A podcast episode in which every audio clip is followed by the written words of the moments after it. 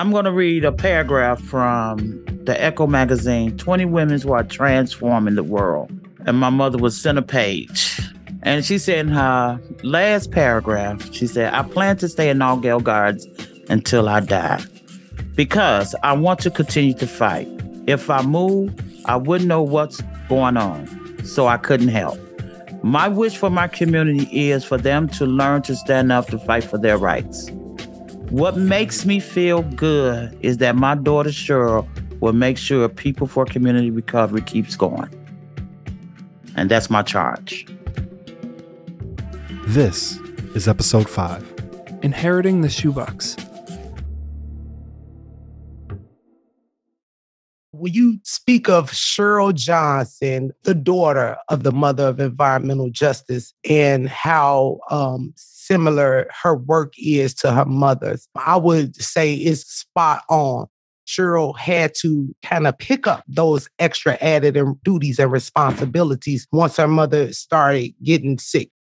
Usually, when you tell a story, the narrative starts to fade or recede when the hero retreats from view. But this story is not just about a hero, this story is about a legacy. It's the fight for environmental justice in the gardens, and the fight for justice and repair across the globe.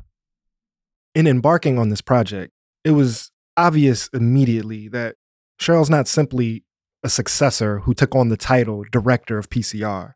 Cheryl is more than just Hazel's daughter. She herself is a mother of the movement. Over the course of the episode, we're going to trace Cheryl's rise into responsibility at PCR and in the EJ movement overall, working with, around, and in opposition to academia as she works to address the violence that exists in the gardens while getting to the root causes, and lays out how the EJ movement builds pathways toward repair. As PCR's Beria Hampton said a minute ago, Cheryl learned how to serve that role proudly, working alongside her mom. Here's David Pellow talking about working with the two of them together. I mean, it was clear that, you know, Hazel was in charge, but it was also very clear that the two of them they they collaborated at every step of the way. And Cheryl was, you know, was Hazel's right hand. When when Hazel couldn't travel or couldn't make it to a meeting, Cheryl was always there making speeches, making public appearances, doing much of the the day to day kind of gritty work. But Cheryl was really uh, her her right hand, and you know soon became even as Hazel was still executive director, soon became I think in, in her own right a, real public figure.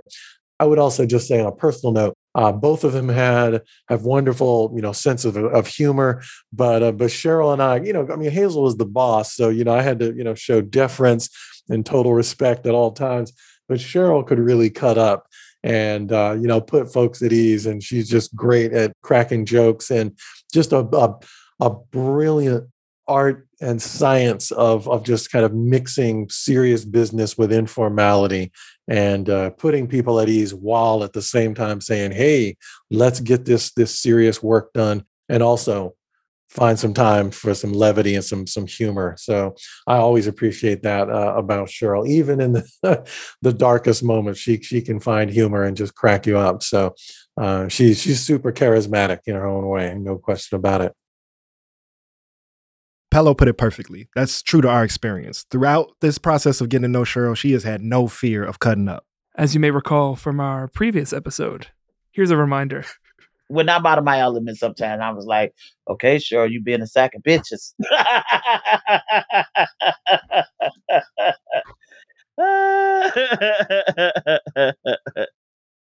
Her laugh is infectious.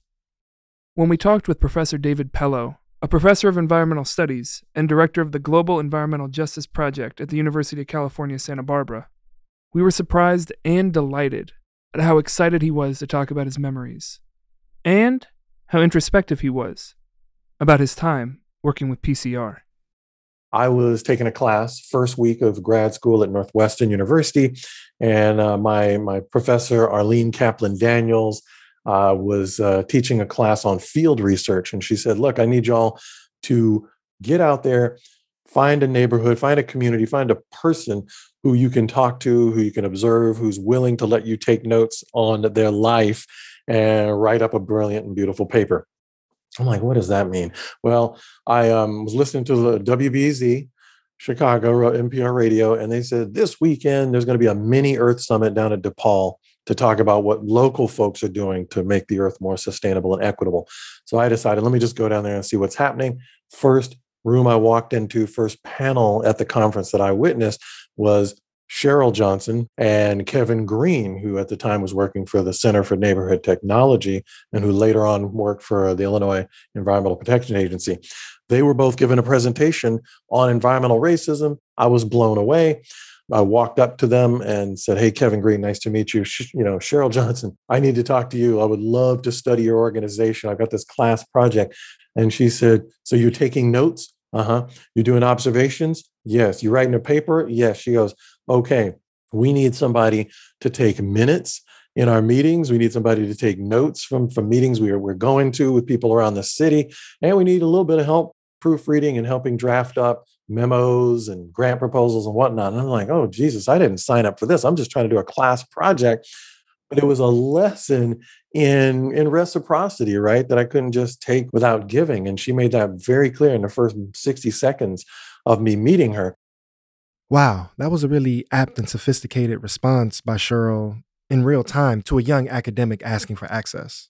But why would Cheryl have felt the need to start with this demand for reciprocity before even really getting to know the person, their name, and, and what they were working on?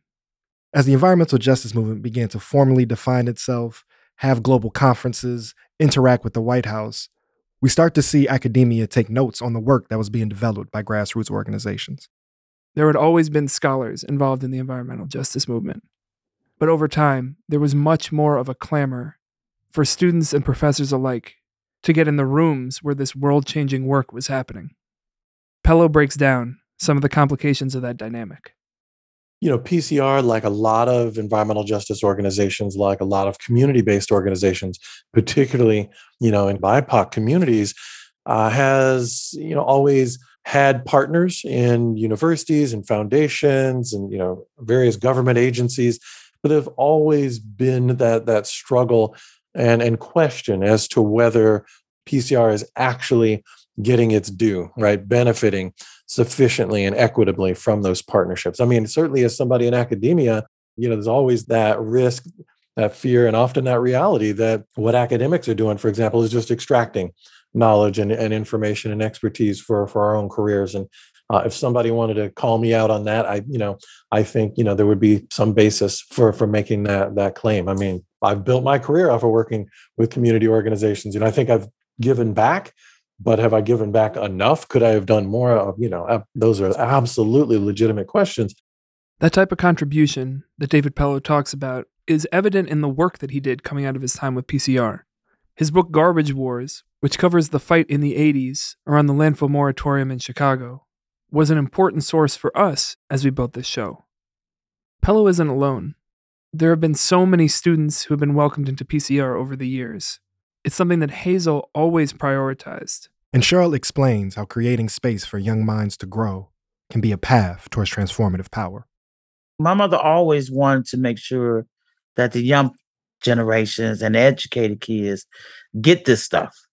That's why we still do the toxic tours in our community with college students and stuff because we need them to infiltrate industry and corporation to recycle their minds and souls.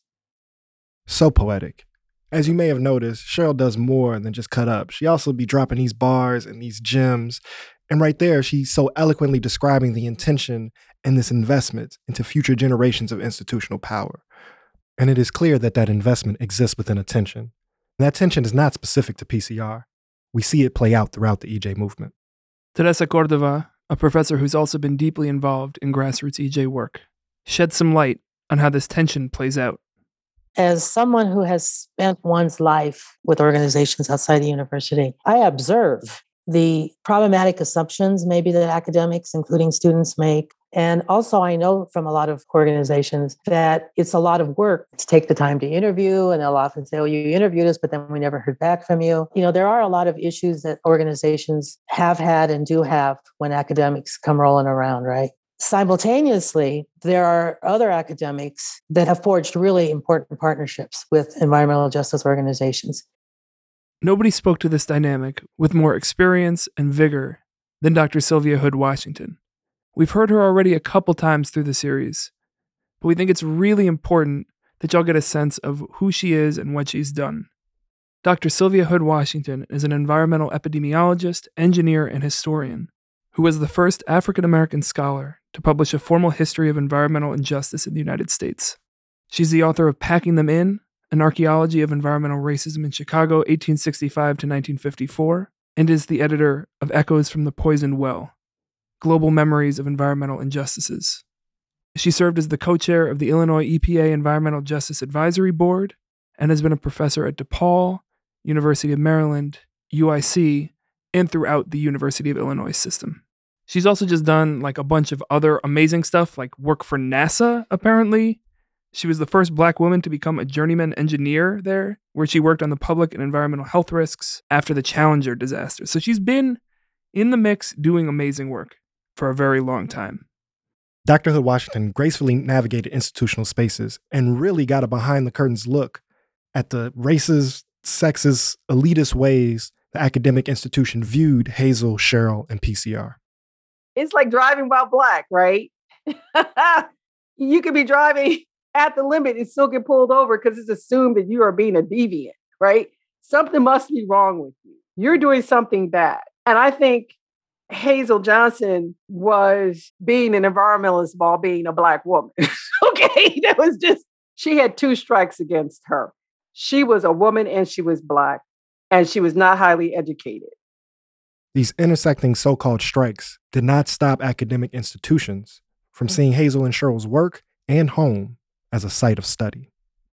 A lot of universities flowed through Altgeld Garden. A lot of them had graduate students, undergraduate students come in there do their projects. And she was saying, a lot of environmental justice community activists were saying that they didn't want to be exploited, that they didn't want people coming in and writing about and researching about their pain and their efforts to get whatever they were going to get and leave them behind.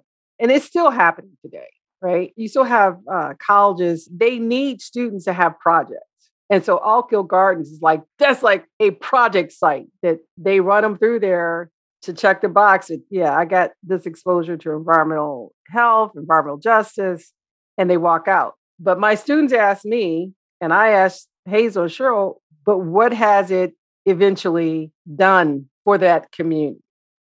When I was in the institutions here, two in particular, there was a lot of demonization of Hazel and Cheryl. And this is the racist part. They're hustlers. They're always trying to get money. Well, I said, are the problems that they're bringing to your attention real problems or imaginary? Right?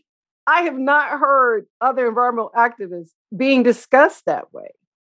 Because at one point in time, I was told not to work with them. I was told by academics not to work with them. I was told by environmental groups not to work with them.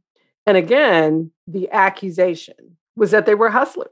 And there was some people who became their enemies, so to speak.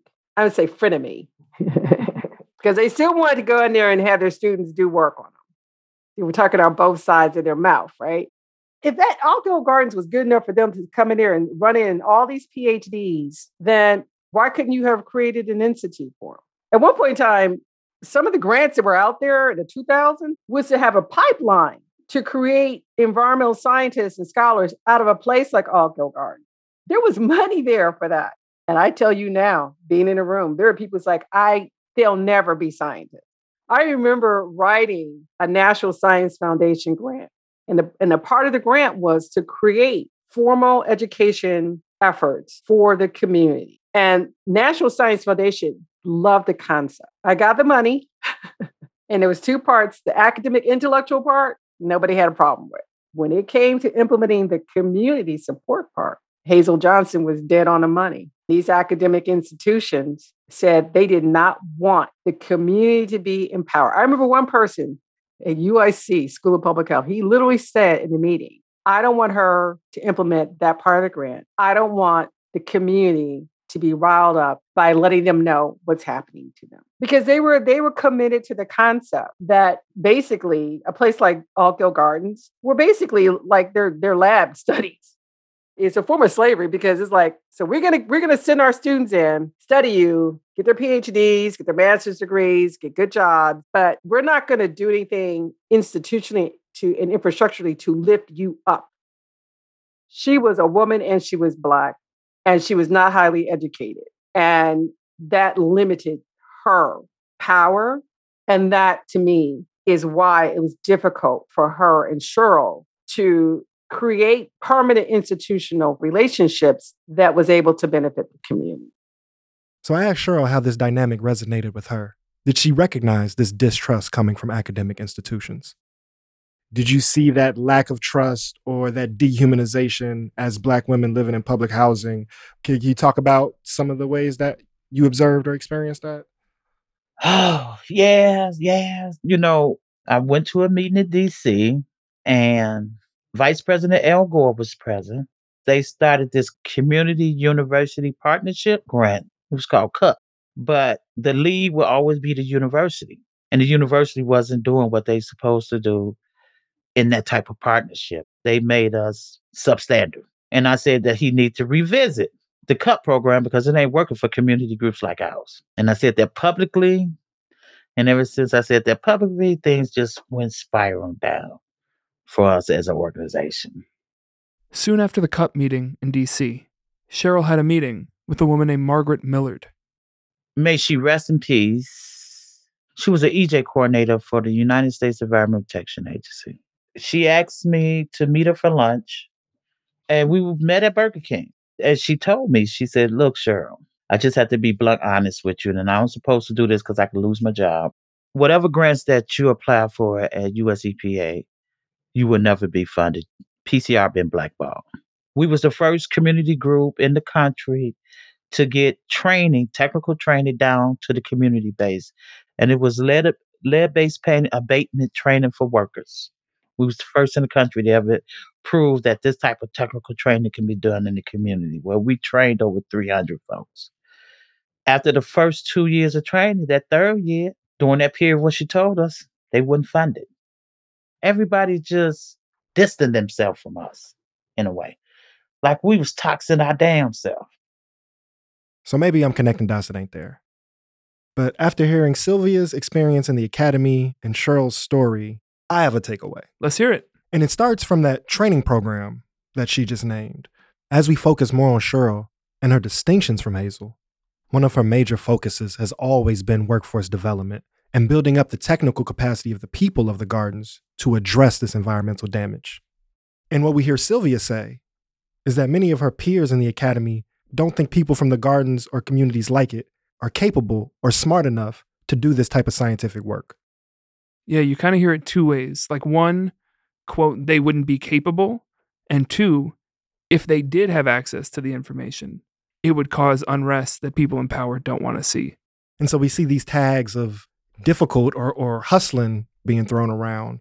And yeah, a black woman from the projects that stands up to the vice president of the United States in a meeting and say one of your flagship programs is failing in its design. One would get you the label of being difficult or, or speaking out of turn. But two, what I'm really taking away from this is academia sees this investment into everyday people being in training programs, learning to become scientists as a misappropriation, as beyond what is to be expected or accepted. And look, we don't know exactly how the EPA justified not renewing that grant, just like we don't know what happened on every budget sheet for every proposal that PCR ever sent in. But what we do know, like Sylvia said, is that the claims that PCR made about the environmental injustices that had happened to their community were real, and that the ideas for how to address that harm were valid. If 300 people can be trained in two grant cycles on how to clean up lead in their own communities, imagine what would happen if you followed that lead across the country. It's important to highlight that this is an innovative departure. According to Cheryl, this training was the first of its kind. You know, a while back in the episode, Tadessa made this point that yes, there are individual academics who have been extractive, but there are, of course, other academics who have built meaningful relationships. and have participated with integrity and have really been in true solidarity with the struggle. We talked to some of them. However, the problem is not individual intention. The problem is about a relationship to power.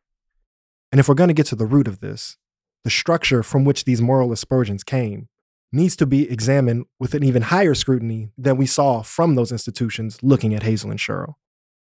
At one point in time, I remember being, in the hallway and they were like, oh, they misspent money. Institutions misspend money all the time. I'm sorry. And universities are, talk about hustling. Universities are bandits, man. You'll get a research grant. They're gonna take like 30%, 40% off your, your research funding. And they up here calling Hazel and Cheryl hustler. Even if they were hustling, they weren't gonna get as much money as these academics, right? But that's the stereotype. Welfare queen, like defrauding the government, taking money from people and doing something else with it. Thinking back on it, I mean, I knew then it was like racist and sexist, but it was like, wow, here's a scientist in me. But is there a real scientific and health issue over there? And they would tell you behind closed doors, yes. I've always been, since the moment I met Cheryl and Hazel, I guess a representative of, an employee of universities. There are so many wonderful things that universities do and can do, but there are also a, a lot of horrific things. I mean, I just got a, a memo the other day from some students here at my own university, just uh, laying out in chapter and verse the depths to which my university is in bed with and propping up the military industrial complex. I'm going to talk about the major manufacturers of, of weapons of mass destruction and dealers of death. You know, we're talking about full on ecocidal, genocidal mass atrocities being committed by the US military. And my organization, my employer, is deeply involved in that. Professors doing research, getting funding from these organizations. So I often question my role as somebody who's working in an institution that uh, can have, so we say, mixed outcomes and impacts and, and, and troubling motivations and entanglements with, with systems of power. And then, of course, there's the fact, you know, being a, a person of color in a white supremacist society, trying to to get some resolutions, trying to to move forward with some measure, some modicum of justice by pushing, by demanding, by calling out, and maybe occasionally calling in uh, those those power structures that fundamentally I don't think are willing to change. So I'm I'm constantly grappling with that. And uh, I have no answers, no easy solutions. But again, Hazel and, and Cheryl really showed me that that there are ways to manage those those tensions, to live with, to hold those tensions, and and still keep your your dignity. This exploitative relationship with academia wasn't just a problem for PCR. A couple years after Cheryl got blackballed, and 11 years after the first People of Color convening, many of the same organizers reconvened in DC. Sylvia names how, in that space, one of the loudest cries from the EJ movement was that same tenuous relationship with academia. They were saying that for the environmental justice movement to really be true to its foundational objective and roots, the activist communities had to have equal partnership. That had not happened. What they had observed as community activists was an exploitation by people outside the EJ community. We see that there's a spectrum of institutional access and accreditation across the movement. Many of the prominent figures had PhDs, became professors, had fellowships, or worked in departments within universities and other institutions. This exploitative relationship to academia was detrimental for everybody in the EJ movement. But for Cheryl, this inequitable power dynamic resulted in a greater precarity, both for her ability to do the work and to pay her bills. Work in this industry, doing community work, is truly charity work. And it's personal decision that I have made to continue doing this type of work where I had to go and rely on public assistance to feed my family and to pay my rent. But I sacrificed that and did that. We was blackballed for 10 years. And that's when I'm telling you I had to go get on public aid and all that old stuff. And let me tell you something. I'll never forget this. I took an aptitude test I missed one on delivery just to get a 98. You know what I mean? I You ain't wanna mean, I'm telling you the truth. And then when I told them, they was trying to tell me that I have to get a job. I said, I got a job, I just don't get paid for it. Why I can't do what I do every day? At People for Community Recovery, we are registered, we are 501c3, we the whole bit. They was talking, no, it's not a job if you don't get paid. I said, yes, it is. I work for my community every day. Why do I have to get compensate money? And I said, this is an entitlement that I'm entitled to when I need it. And I need y'all. Then one time they told me, I'll never forget, the Calumet Community Center on 126 in Ashland. They told me that I would have to go for job training. I said, okay, I'm going to go. I went there at nine o'clock. They said I had to be on time, nine o'clock. I got there at nine o'clock. The lady met me. Oh, you here from 119? I forgot to say for the public aid office. Like, yeah. She said, okay, well, let me show you where you put your coat. I'm putting my coat where they keep all their janitor stuff at. And she said, here go the mop, here go the broom, and we want you to sweep and clean up. I said, hold up. I'm here for training, not to do any domestic services. I said, y'all got me mixed up. I said, here go the paper right here. It says training, not to do any services. I documented all that. I kept all that stuff. When I walked in the door to apply for public aid, some just hit me and said, document your experience. I came up with 24 pages of how I was mistreated at the public aid office.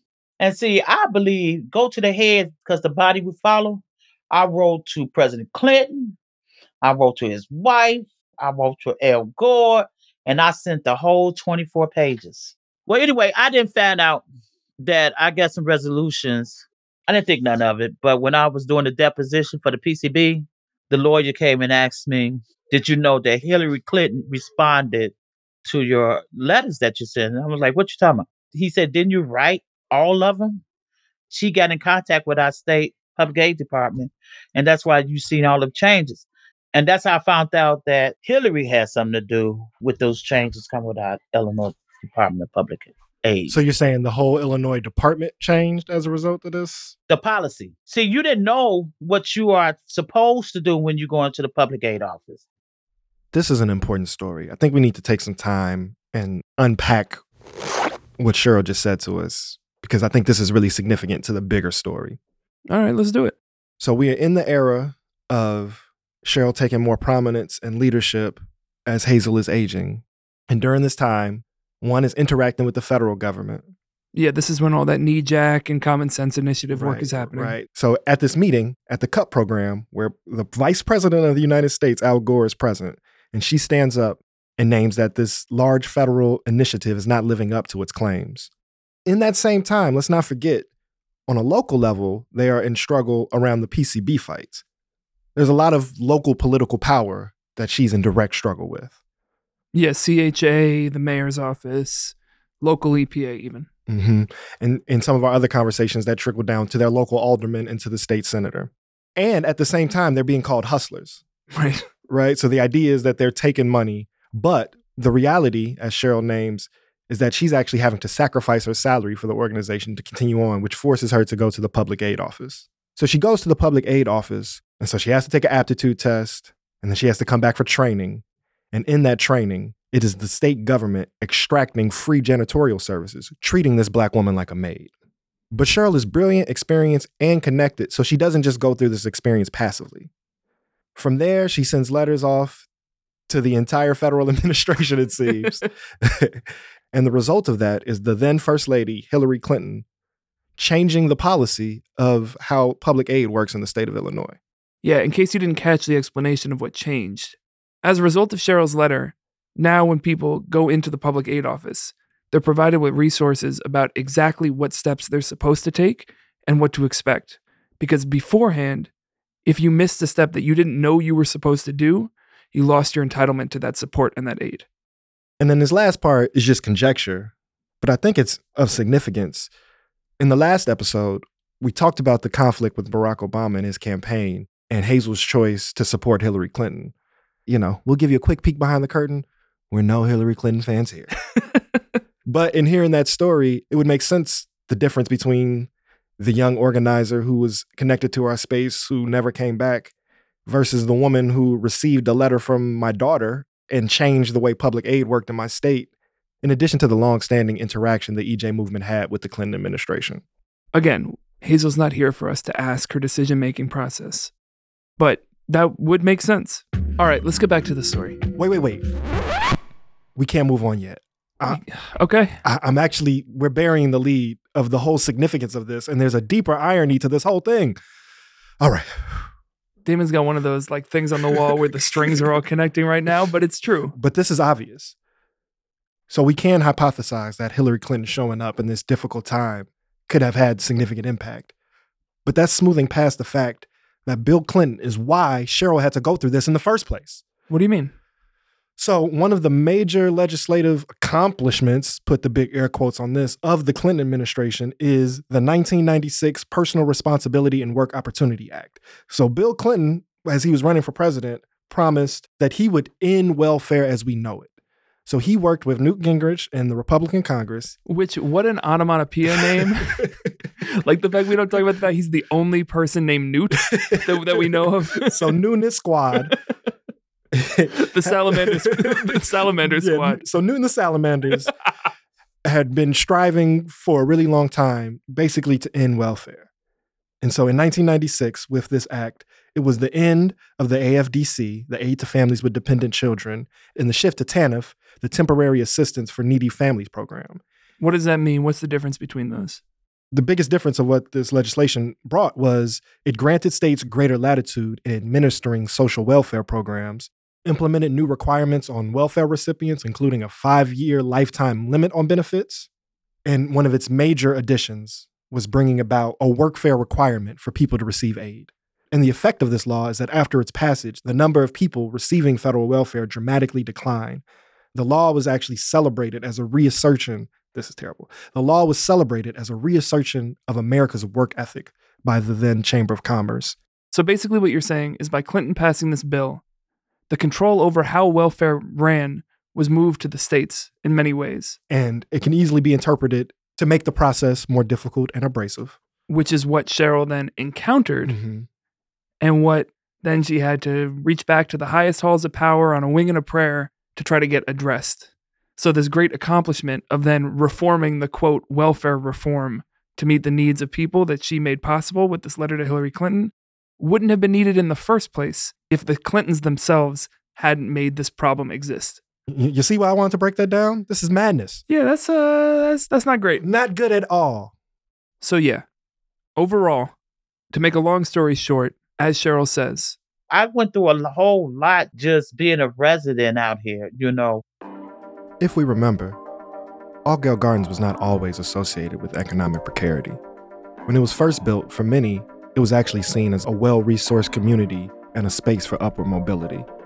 And through Cheryl's experience, we can see this shift from what the mother of environmental justice experienced to what her daughter and her daughter's generation had to endure.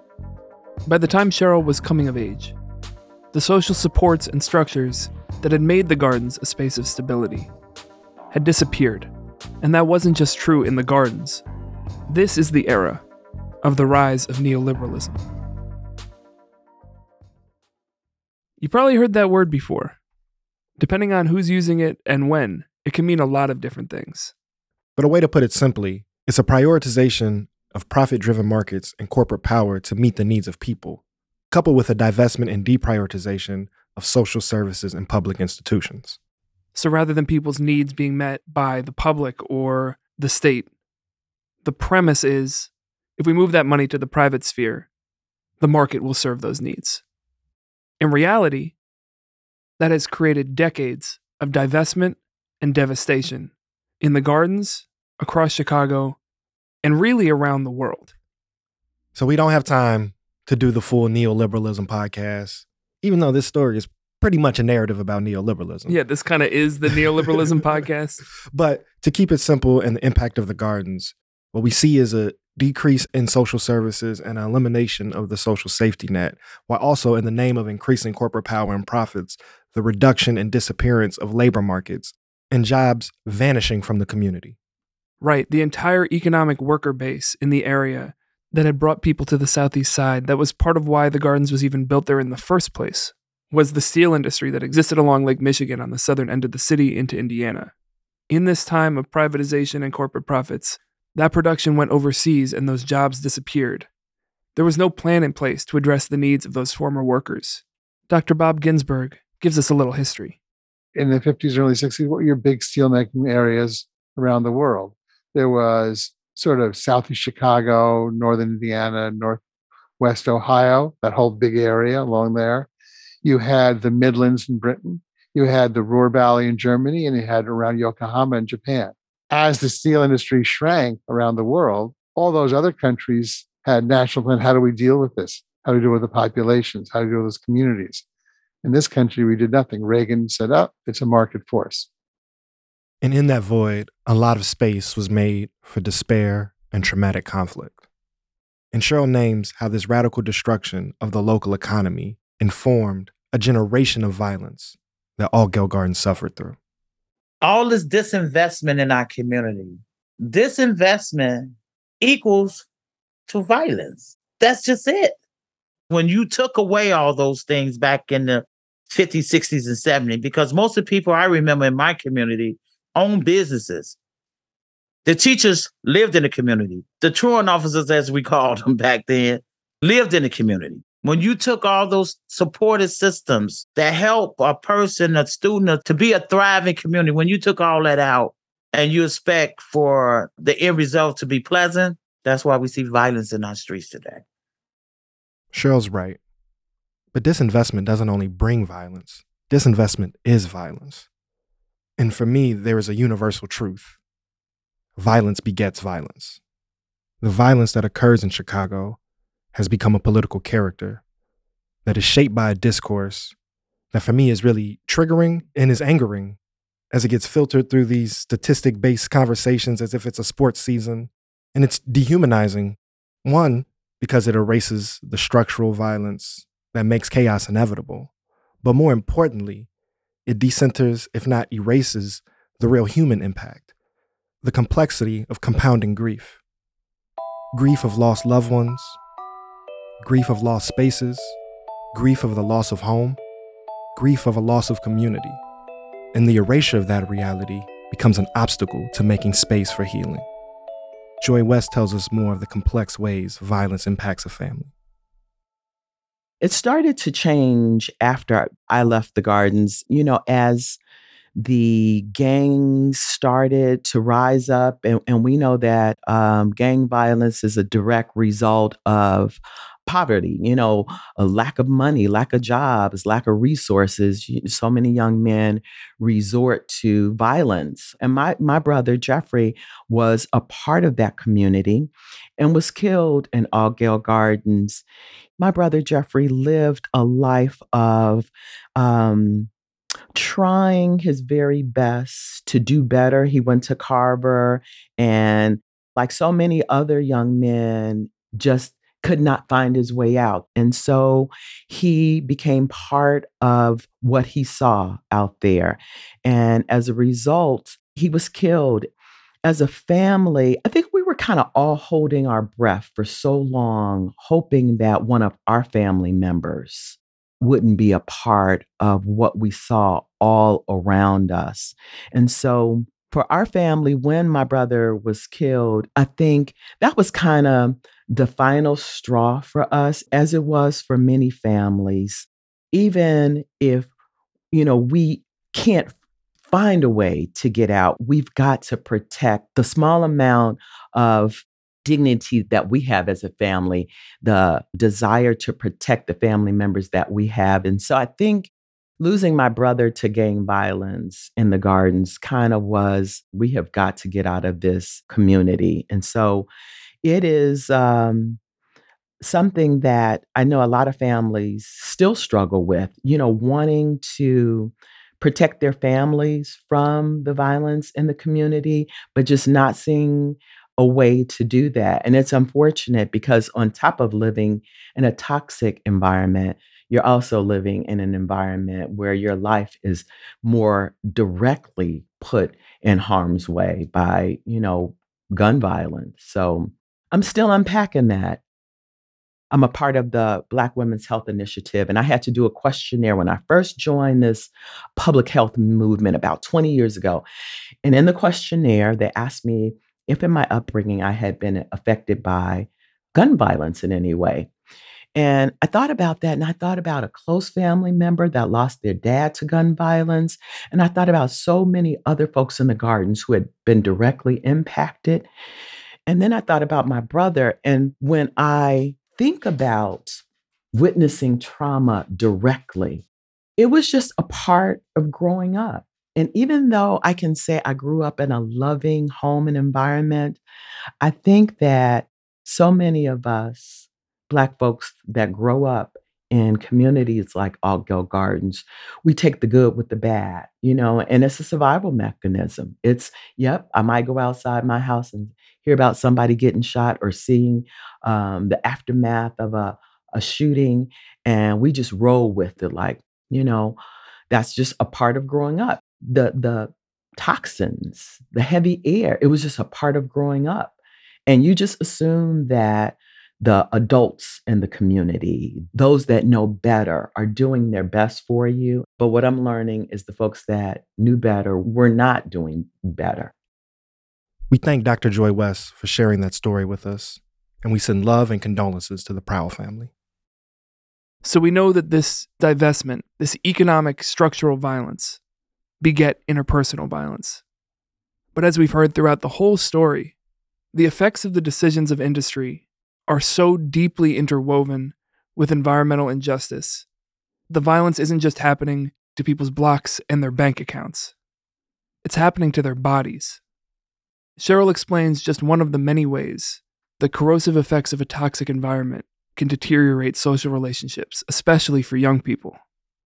We don't know if some of these kids that out here that's doing the things that they're doing has been previously exposed to lead hazards, which gives them learning disability. They act disruptive to take away from you discovering that they have a learning disability. Violence got to play a role in there somewhere to relieve that frustration. I'm talking about in a school setting, for an example.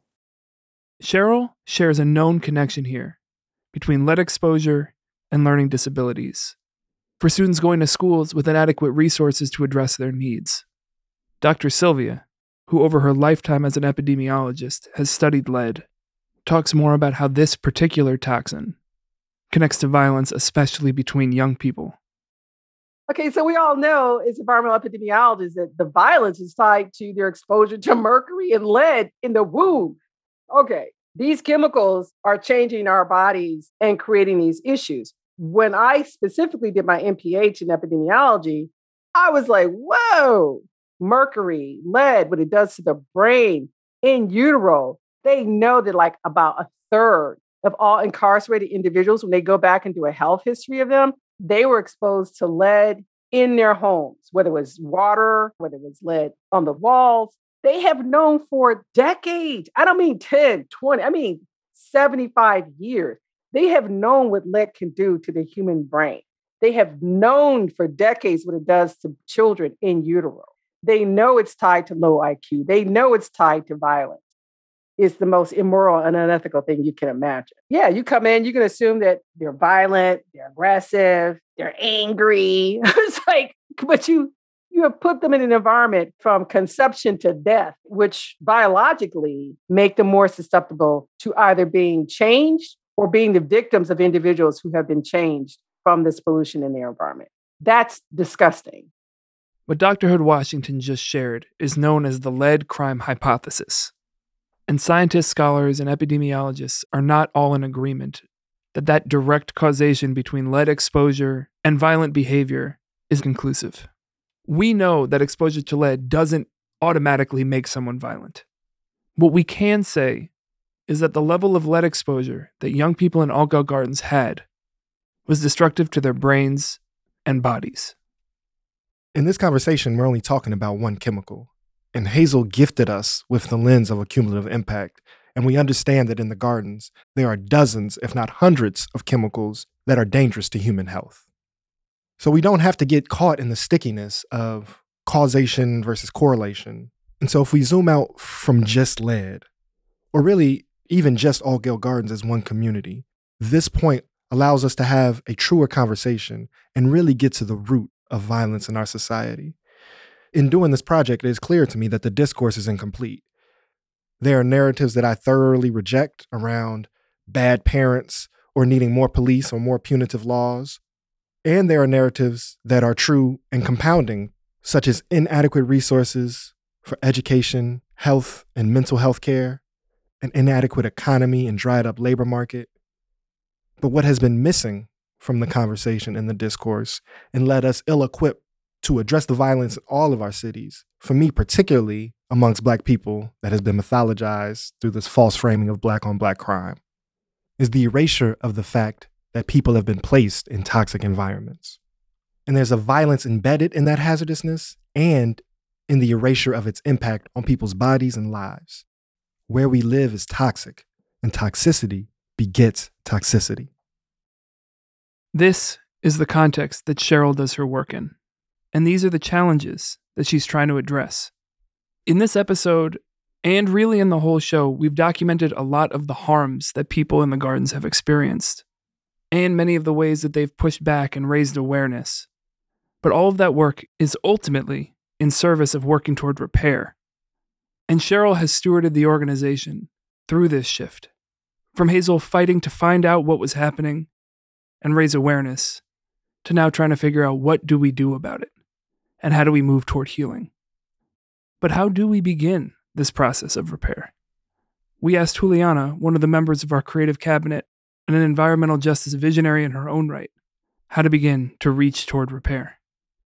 Repair in Altgeld Gardens has to do with centering the priorities of the people who live there now and what they need in their daily lives. So, real environmental justice, I, I think, has to come down to what residents want, what the people who live in the place that's impacted define it to be. It has to come down to that. Juliana's right. The path to repair has to center the most impacted, and the most impacted people are the people living in the gardens. So, once again, we hopped on the Bishop Ford microphones in hand, and headed back to the gardens. If we have any issues with that jumpy house, we will shut it down. Safety first. Have fun and enjoy. All right, Damon. What are we doing? We, we are here on location in the gardens, um, gathering and celebrating with the community. This is 43 year anniversary of PCR. It's in conjunction with the elongated Juneteenth weekend. So, you know, Black liberation kind of as the center and, you know, community work at the forefront. It's just been it's been a pleasure to one be be present with the community, but also to have opportunity to talk to some folks and like get deeper into some of their perspectives. This is my favorite social, cultural, political tactic. This type of gathering, like just the aesthetic of the grill going, the bouncy house, um, and you know music playing in the background with the combination of resources being offered. So clothes being redistributed, um, blood pressure and other health screenings is really important. The churches are here, um, seeing you know kids walk around with the with the candy, the chips, and the, the snow cone. Um, but knowing that you know that is something that people and particularly Black people have a muscle around and know how to do, but know how to do it many times in many spaces. But when it's deployed for these larger community building efforts with this political underground. And you can feel the power and you can feel the the challenging of despair with like active hope. And so that feels really present here. There's an interconnectedness that feels like it is apt towards developing community here that i really appreciate. And we're in this beautiful little uh, birch tree grove under the trees giving us some shade on this hot day my name is Mina Jefferson. I am a resident in Altgeld Garden and I do work for um, PCR. What does repair or recovery look like to you now that you're learning this, not only as somebody working with the organization, but as a resident? Oh, what do that look like to me? Ooh. I guess what it look like, feel like is us. What's your name? How old are you? Where do you stay? Um, my name is Lamonte. I'm 17. I stay right here in Altgeld Garden, this block, block six. I hear a lot of stories about when my um when my parents know was growing up, it wasn't a lot of shootings out here like how it is now.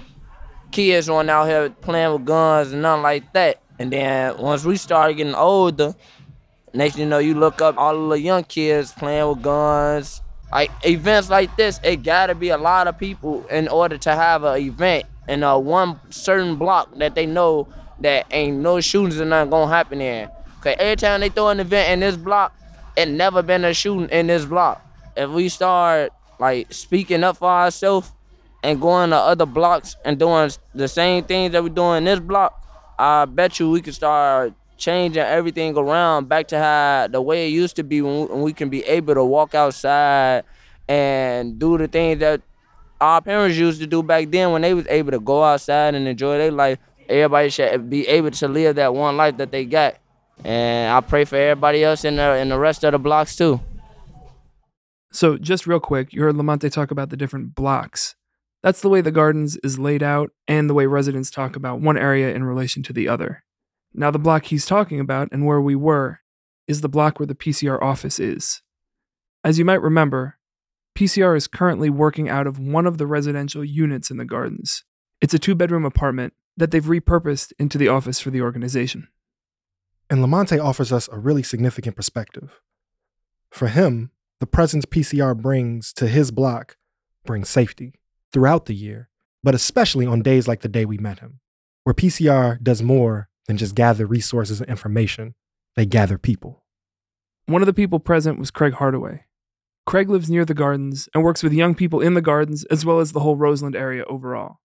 And so, for you as somebody who does work addressing violence, and particularly youth violence, but you also just mentioned this environmental impact, whether it's from your organization or just from your own perspective and experience, how do you see that environmental impact intersecting with or or shaping the way that violence happens in our communities? Is there is that connection made for you or for anybody you work yeah, I with? think, I, I think I think you can always draw. You know what I mean? Intersectionality.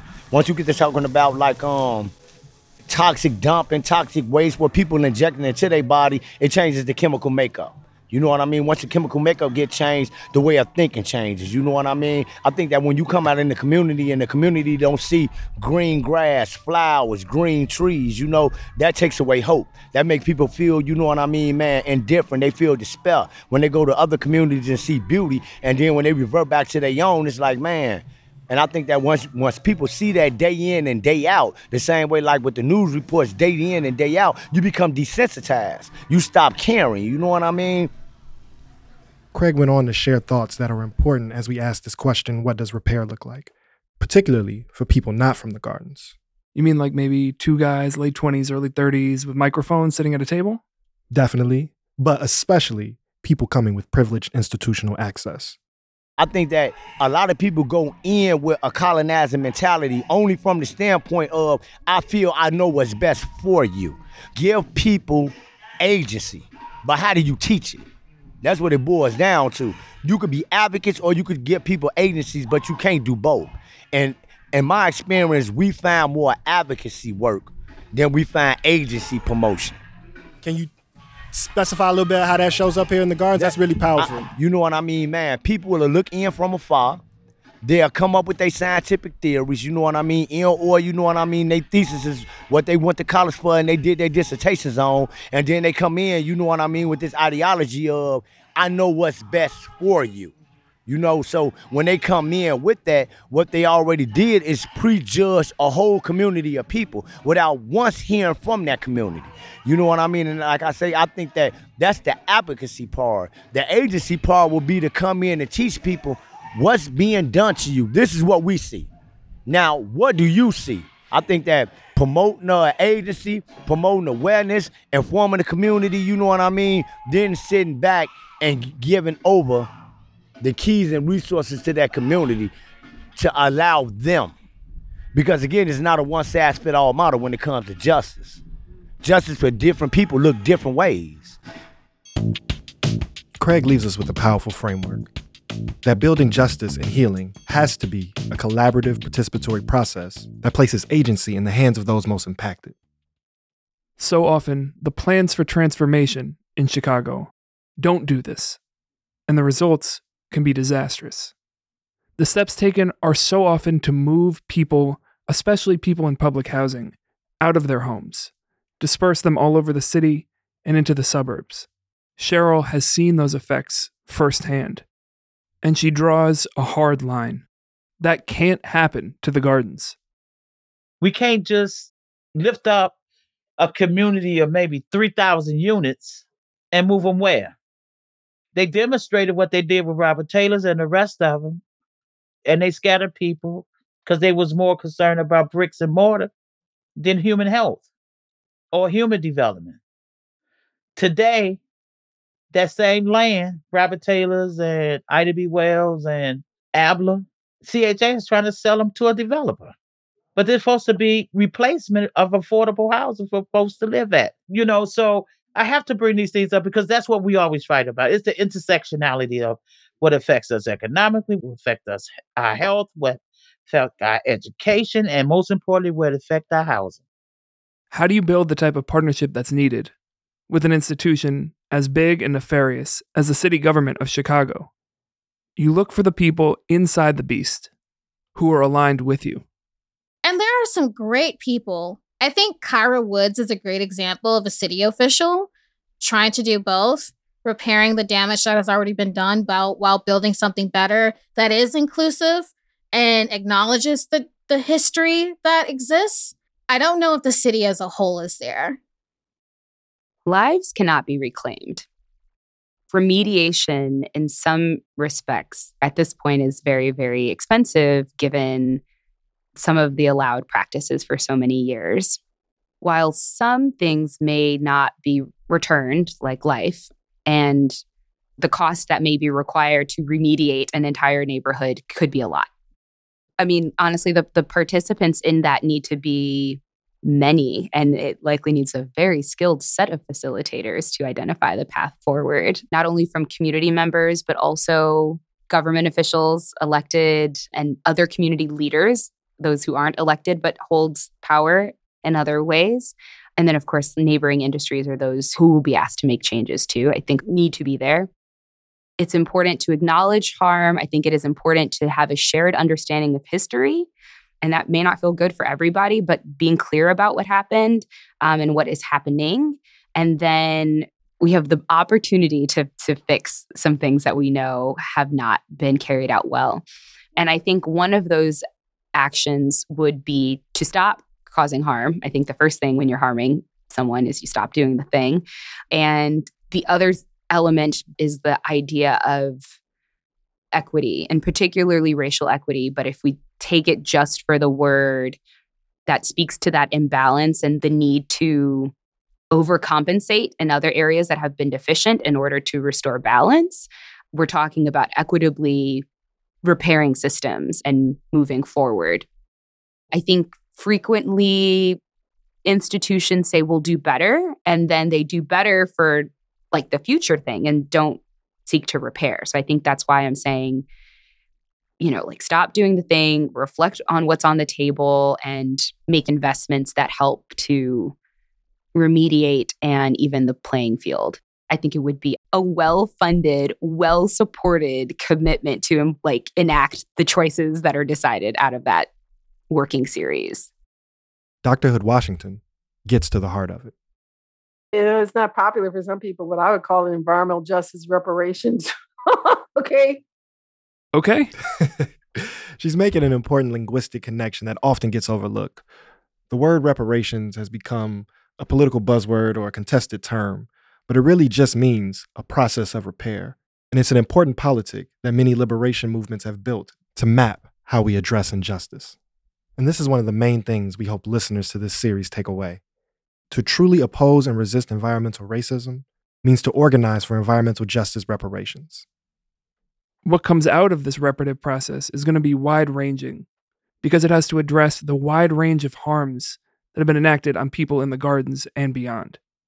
Olga Bautista from our creative cabinet shares some of what could and should be included in this reparative process. Because of the past harms, we want to see something that is also restorative. It's going to look like more oversight by community advisory boards. It's going to be more participatory planning in zoning and land use decisions.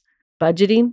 You know, we can't do any of these things without dollars. We need dollars. So we want to be part of, you know, defunding the police and channeling some of that funding over here so that we can have like a community oversight board that is compensated to to do that hard work of digging in and figuring out what should be going where. You know, we need to have more clinics, more hospitals in our communities. So to literally like repair like the physical harm, uh, we need to protect our parks and our green spaces so that we have places that we can go and just disconnect and help heal all the trauma, you know, help with our mental health. And we need universal health care. Everybody in the Calumet region who has been exposed to these polluters, who has lived on toxic land, we should be able to go to any doctor at any moment and any time to get help and get healthy. That's how they can repair harm. That's how they can restore our communities and admit you know that these bad policies actually cost us in, in actual lives. Olga names those components of repair with such clarity and that clarity comes in part from her work directly with cheryl. Cheryl was bringing up like how are we going to repair harm when we think about like what does actual sustainable development look like? I don't think they would have been as rich if we hadn't had this history of of this long fight that that Hazel Johnson was a part of. And we had the same experience. Every time we sat down with Cheryl, we heard new examples, very specific visionary examples of what repair could look like in regard to jobs.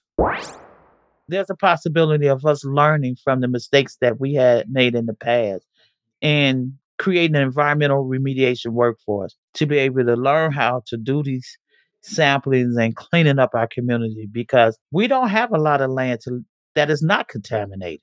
You know, we could get solar up in there. Mm-hmm. We could do some thermal stuff, mm-hmm. you know, mm-hmm. because this water never be healthy, so why not produce some energy from it? Housing. We don't want to be labeled as public housing. We want to be cooperative housing. Give me some equity. I got my equity. I like that after 60 years. CHA owed me a, a equity check. From the dividends of paying rent living out here. That's a mortgage payment. That's a mortgage payment. And safety. You know, allow things to be accessible for everyone, not just limited mm-hmm. certain categories. Mm-hmm. I should be able to go out to police funding just like they fund policemen mm-hmm. to do violence prevention or yeah. to do right. community post. Community policing should never be managed by the police department. Yeah. That's not community police. Yeah. That's that's snitching. and in our community say right. snitches get stitches. right. So like imagine if you were able to hold yeah, a town hall. You know, but here are the resources the police department used use, to so-called police our community. If we had these same resources could we not get better outcomes? I can. And and it should be open. It should just not be limited just to police. Yeah. that last clip comes from the conversation with me and Cheryl sitting down right next to the Calumet River. And I learned so much in that conversation.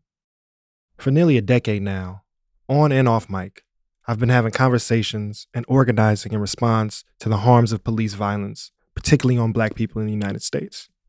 A central thrust of that organizing has been a framework of how we transfer power away from this harmful system into communal needs.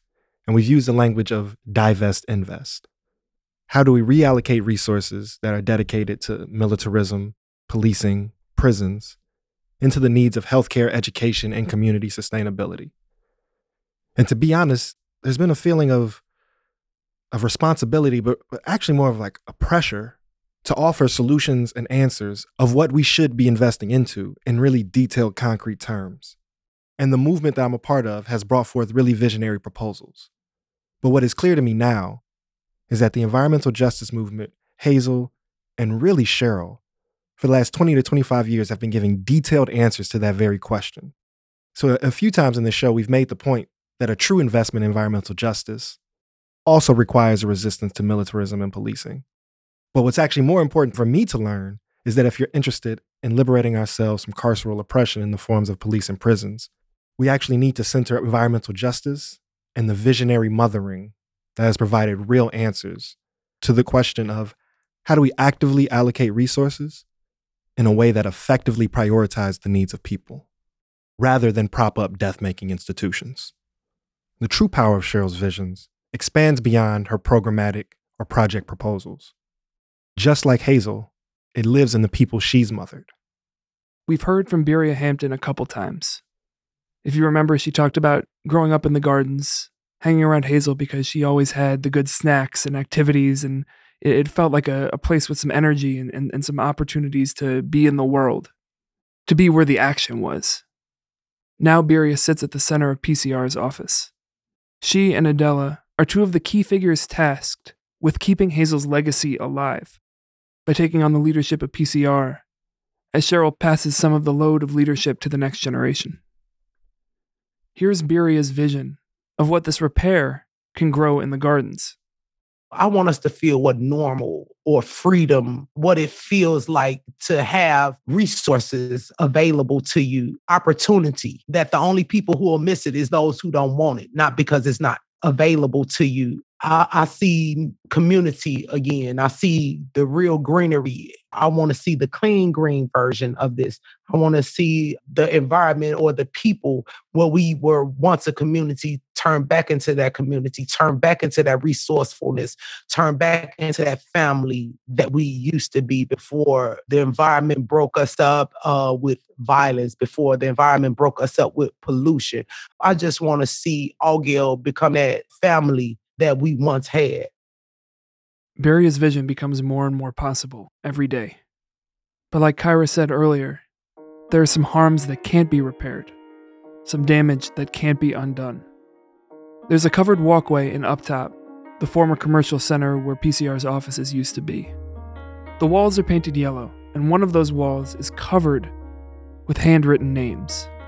The names of people from the gardens who aren't here anymore whose lives have been lost to violence and pollution related illnesses. It's a continuous and ever evolving memorial. Bad policies actually cost us in, in actual lives. People that we needed in our community. You know, these are valuable, valuable lives. People in our community who could have been teachers, who could have been doctors, who could have been musicians and artists you know those were important people who who are listed on the walls in Altgeld Gardens that died of cancer. It's just a shame that that they had to lose their life and that we still have these policies that are are just not meant to to repair any of this harm. We needed those people in our neighborhoods. And this wall serves as a consistent reminder, It creates space for grief, and it uplifts a spiritual connection to those who have transitioned demonstrating how their memory and legacies are still with us. Which is exactly why Hazel started PCR in the first place. It is important to remember that all of this work was birthed out of the grief of losing John Johnson, Hazel's husband and Cheryl's father. That intimate family grief, and the grief Hazel felt losing these community members around her, the three little girls who lived nearby and passed away from cancer. So, in this episode, We've been talking about Cheryl taking on a greater responsibility, navigating bureaucratic institutional politics, economic precarity, envisioning new possibilities for repair, but also shepherding and stewarding a lot of collective grief. In this period where we're seeing Cheryl step into leadership, Hazel had to take a step back. As her health waned with age, she remained present and connected to the work of PCR and remained as a guide for Cheryl as she was navigating these challenges. And on January 12, 2011, at the age of 75, Hazel Johnson passed away. She started to deteriorate after the death of my brother Michael. You know, that was her first child that ever, you know, that passed away before anybody. And that's because he had a congenital heart problem. The aorta busted in his heart. Every parent feel that they should not be burying a child. And that hurted my mom because my brother got up that morning, cooked my mother breakfast. After he cooked her breakfast, he took a shower. Then he came and sat in the kitchen with her and said, Mama, call the ambulance. And the ambulance got here before they even took him out the garden. My brother was dead. So just think about that impact that he got up and cooked her breakfast that morning. never knowing that that was the last time she's gonna see her son. So I see my mother health started declining. She started not to want to do anything. She stopped speaking. She stopped being in the office. So I used to always try to take her places, take her grocery shop. That's something she loved to do, go to the grocery store and go out to eat afterwards. That was a ritual. so she took sick on January the 7th, something like that. She went into the hospital. I was out of town. I was in DC. I came straight from DC and went to the hospital. And she was in the intensive care. Did she pass January 12th. So I think that's when Cheryl fully just took on the entire role, what her mother had laid out. I really applaud her because sometimes it's hard to step in someone else's shoes. It's hard. Like even with me transitioning, sometimes I have my doubts and sometimes I feel really strong about it. I kind of understand the pressures that Cheryl felt just taking on that role. Yeah, my mom, she was a spiritual person. Just like she said that she wasn't trained to do this type of work. It was something that God called her to do. And she answered to that. To say right here, see this chain? This is hers. Is Mary on it and Jesus on the other side. And she gave that to me a year before she passed. She said, never take it off your neck. And she said, and don't let your son wear it for nothing in the world. Because my son had a habit of getting it from her and she had to chase him down to get it back. And every time she got it back, it was broke. so I don't even let him wear it. He, he'll tell you right now today. I said, no, your granny said that it never to come off my neck. I never took it off out of, what's this, 11, 12 years?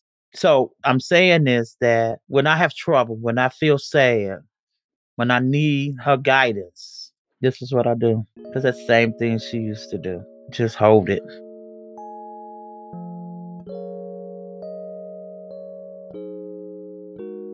a lot of that light that Cheryl works in is her mother's light. That's how she knows she's doing the right thing. She has a lot of pictures that sit right behind her, and her mother is part of those memories that sit behind. So when we were working on a grant project and Cheryl, I forgot what it was, she said she looked back at that picture like her mother had seen or heard her say something. And she got back in line like, you know what? My mother would not like this. Let me do it this way. So it's like she still presently feels her mother it's that thing that you can't see, but you know it's present. So a lot of that Cheryl still works out of. It's weird. She sit behind me too. Cheryl makes that rub off on me the tradition of the way that her mom brought her into the organization, the decisions that her mother would have made. So everything Cheryl does, she acts as if her mother is still presently watching her. This is what my mother would want to do. Surprisingly, I still say good morning to her when I'm troubled. I ask for her guidance. And I ask for the rest of my angels up there to help the sister out. Me and my mother was very, very. I'm six out of seven children, but me and her was the closest. I just tell her my my youngest sister. I said, "You the youngest in the family, but I'm her baby." You know that type of stuff. So me and my mother was real close. I come from a family of nine. It's just two of us left, me and my baby sister. Never thought I would be you know, just me and my baby sister.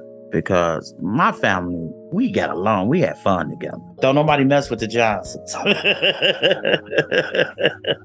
and we had every problem just like every other family did. But that was my brothers and sisters, and I miss them dearly today, and my mother. My mother enjoyed her kids.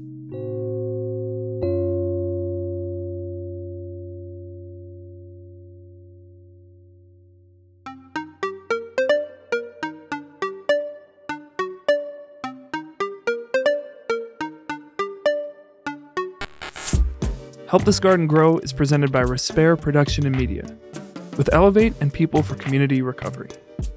The show is hosted and created by us, Damon Williams and Daniel Kisslinger. Our co executive producers are Sylvia Ewing, Ann Evans, and Cheryl Johnson. Our associate producer is Natalie Frazier. Our editor is Rocio Santos, and our consulting producers are Maurice and Judith from Juneteenth Productions. Special thanks to our creative cabinet, Adela Bass, Olga Bautista, Tanisha Harris, Juliana Pino, and Kyra Woods. Our artwork is designed by Ariana Eggleston with additional multimedia support from Davon Clark. Help This Garden Grow was recorded in the Malika Lean studio at the Breathing Room Space, a movement building center stewarded by the Let Us Breathe Collective. You can find out more about the work of Respair Production and Media at respairmedia.com. Get in tune with Elevate and elevatenp.org and support the work of PCR at peopleforcommunityrecovery.org. Much love to the people. Peace.